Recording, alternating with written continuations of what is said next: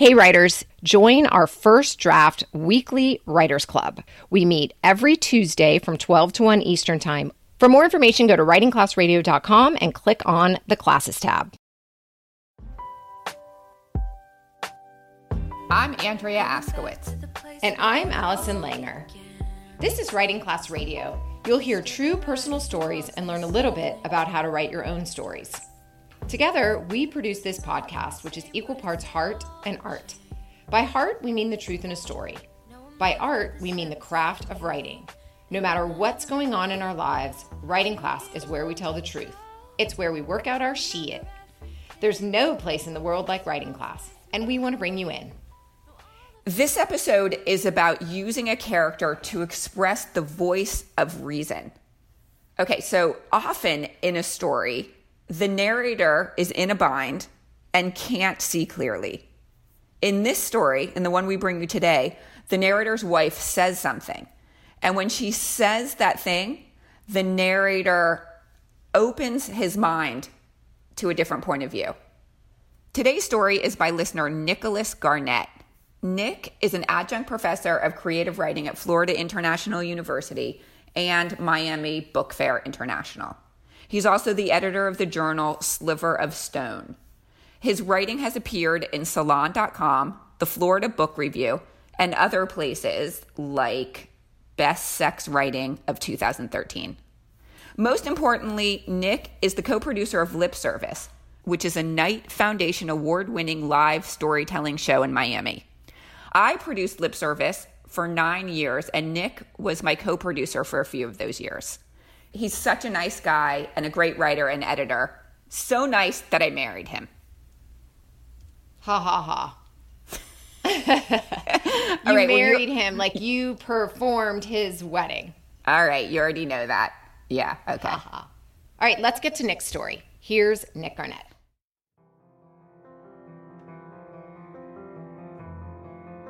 In the summer of 1982, when I was 24 years old, my mother returned home from her summer vacation to Greece. She asked me to come over to her place. There was something important she needed to tell me. When I got there, she showed me a snapshot she'd taken while she was in Athens. It was a close up of a smiling, bearded man in his fifties. He looked like me around the eyes. She said, His name is Elias, and he's your father. Until then, when it came to the identity of my biological father, my mother and I had our own version of don't ask, don't tell. I'd always assumed my mother's first husband, whom she divorced just before I was born, was my biological father.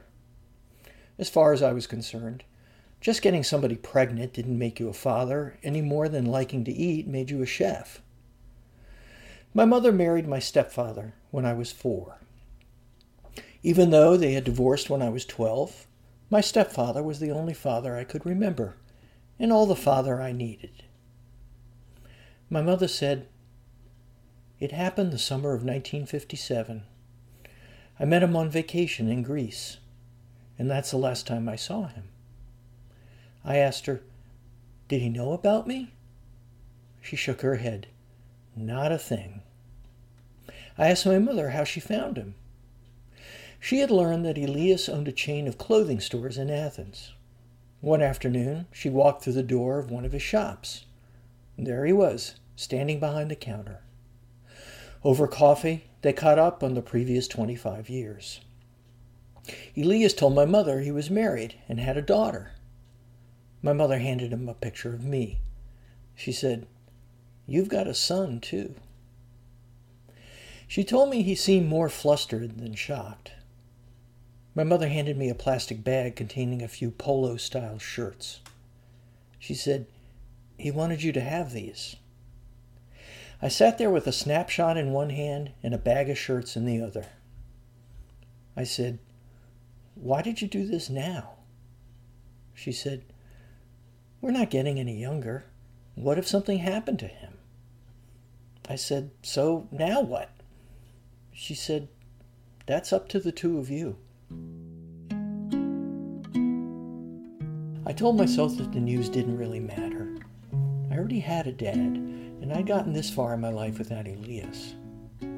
Now that he knew about me, I'd let him make the first move. But as the months dragged on, I didn't receive a phone call or a letter. It began to matter. How could somebody find out they had a son and not reach out? The shirts he'd sent me came apart at the seams after a couple of wears. I took that as a sign. I thought about having the picture my mother gave me of Elias printed on the back of the shirts, along with the caption. This guy knocked up my mother, and all I got out of it was this crappy shirt. And for the first time, I resented my mother, too. Not for keeping the secret all these years, but for having revealed it. Before, the story of my life had felt complete. All of a sudden, it felt as though it was missing a main character. Two years later, I went to Greece on my own summer vacation. I had a plan. In my wallet, I carried a slip of paper my mother gave me with Elias's phone number and the address of his shop. I would show up the next day at his store the way my mother had. But then, the next day would come, and I would find a reason not to do it. Finally, I ran out of vacation and excuses. The truth was, I was scared. How might his wife and family react when they learned I existed? What if he hadn't contacted me because he didn't want anything to do with me? What would it feel like to be rejected like that? When I returned home, I called my mother. She asked me, What happened? Nothing, I said. There was silence on the line. Finally, she said, And you're okay with that? I thought for a second. Yeah, I said. And for the next 25 years, I was okay. Elias faded away to an abstraction, a minor character in the story of my life who had long ago become irrelevant. And then, just after my mother was diagnosed with cancer, she sent me a letter. In it, she told me everything about that summer of 1957 how she had been in Greece visiting friends and relatives and escaping an unhappy marriage. How handsome and romantic Elias had been. How he had taken her to the archaeological sites by day and the tavernas by night. How he danced on the tables and played the guitar and sang love songs to her. When that summer was over and my mother returned home, the romance had ended, and so had her marriage. Nine months later, I began. She had often wondered how her life, our lives, might have turned out had she ended up with Elias. She ended the letter by saying, I have my regrets, but there are two things I've never regretted for one second the summer of 1957 and you. A few months later, my mother was gone and for all I knew, so was Elias. Just as my mother wondered how Elias might have changed the course of her life, I began to wonder how mine might have changed had I been brave enough to walk through the door of Elias's shop 25 years earlier. Soon after I began dating my wife, Denise, I told her the story about my mother and Elias. I expected her to react as other women had when I told them all misty eyed and dreamy as if I was recounting the plot of a romantic novel. Instead, Denise, who grew up in the projects in the Bronx and is a thousand times braver and tougher than I'll ever be, asked me, So, do you have a love child out there somewhere? I was indignant. No, I didn't have a love child, and if I did, I sure as hell wouldn't pretend he didn't exist the way Elias had. But then I started thinking. I was about the same age that Elias was when he found out about me. What would I do if some ex girlfriend showed up at my job with a picture of a young man she said was my son? Would I reach out to him? Or would I fear that he might resent me? That he might reject me? Maybe I was more like Elias than I wanted to admit. This year, Denise and I are planning a trip to Greece. I want to find Elias, but not because I need him to fill in a part of me that's missing. These days, the story of my life feels fully cast. I'm not looking for a father. I'm looking for a chance to sit down with an old man who looks like me around the eyes and talk about the one thing we have in common a beautiful woman he met during that beautiful summer of 1957. A summer spent at the archaeological sites by day and the tavernas by night, dancing on tables and singing love songs to a woman who would never forget or regret one minute of it. Or him. Or me.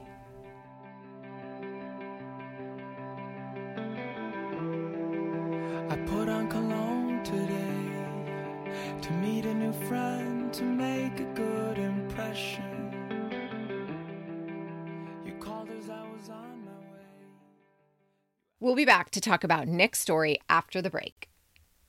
We're back. This is Allison Langer, and you're listening to Writing Class Radio.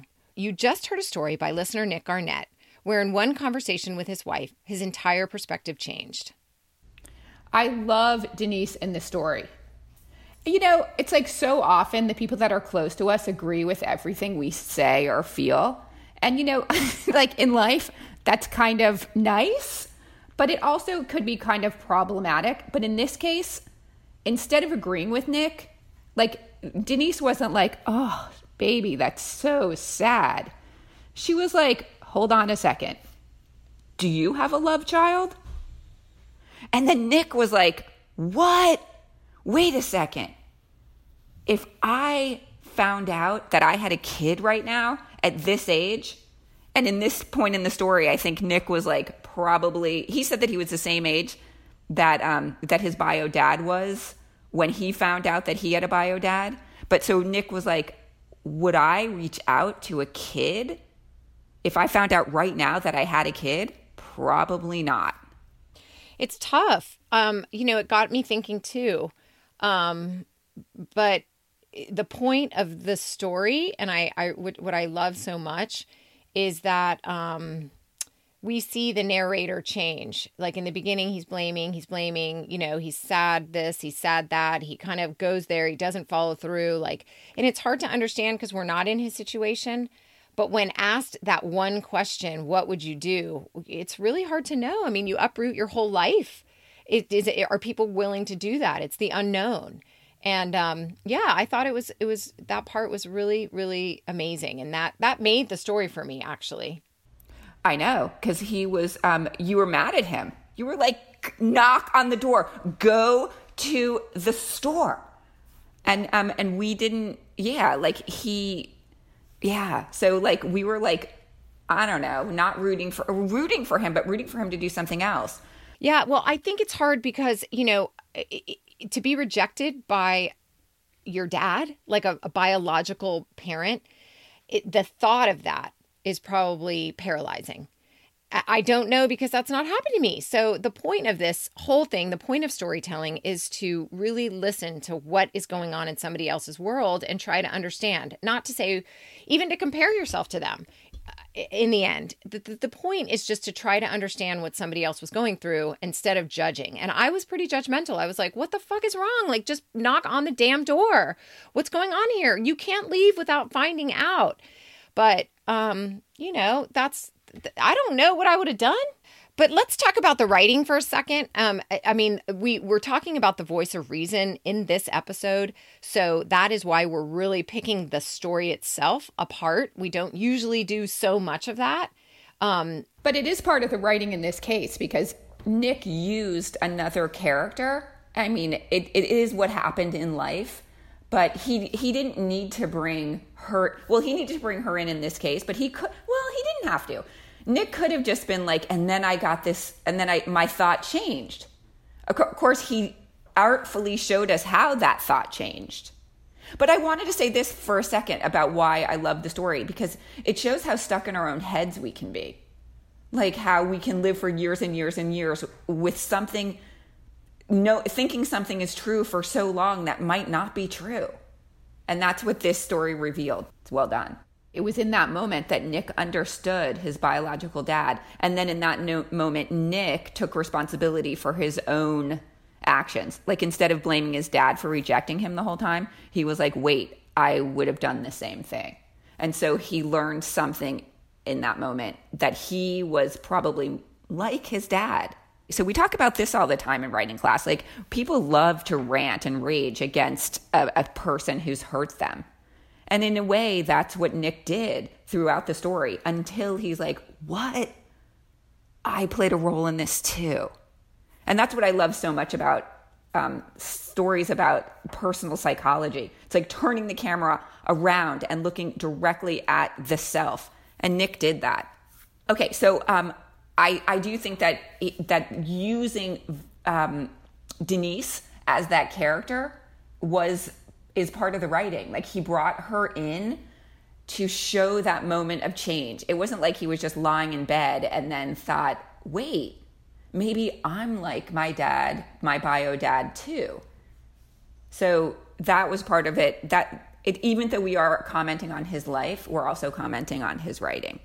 I also think he did a really great job of grounding us. I mean, it's really hard to tell a story over the span of such a long period of time. And he brought us back in, would, uh, you know, was pretty good about telling us how old he was at each phase of this story, don't you think? Yeah, I do. It spans an awful lot of time, and it is hard to tell a story that goes from like um, 25 year old kid Nick as 25 year old to Nick at 50 to Nick. I mean, I think it even moved forward till now. We don't know how old he is now, but it spans many years. Another reason why I really thought this story was beautiful. This story gives me chills. I originally heard this story out loud at lip service. And when I heard it, I was like, oh, I want to bring this onto the show. Yay, I'm so glad you did. Thank you, Nick, for sharing your story. Um, and thank you all for listening. Writing Class Radio is produced by Virginia Laura, Andrea Askowitz, and me, Allison Langer. Social media content is by Ariel Henley and Mia Pennycamp. Theme music by Emia. Additional music by Ari Herstand and Poddington Bear. There's more writing class on our website, writingclassradio.com, including video classes, stories to study, and editing resources. If you love this show and enjoy all the extras on our website, hit the support us button. And check out the writing classes and publishing insight we are giving our Patreon supporters. $10 a month gets you an all access pass to Andrea's publishing conversations, discussions, questions, everything. The best thing that we have to offer are the tw- is for $25 you can take a class a week with Allison. The class is 12 to 1 Eastern via Zoom. It's community, it's connection, it's writing. Yeah, it's fun. We just write to a prompt for 30 minutes and then at least 3 people get to share what they wrote and get some feedback. It's it is really fun. It's a great group. Right now there's about 25 people. So it's it's awesome. Um, okay, a new episode will drop the first Wednesday of the month, so look for us. There's no better way to understand ourselves and each other than by writing and sharing our stories. Everyone has a story. What's yours?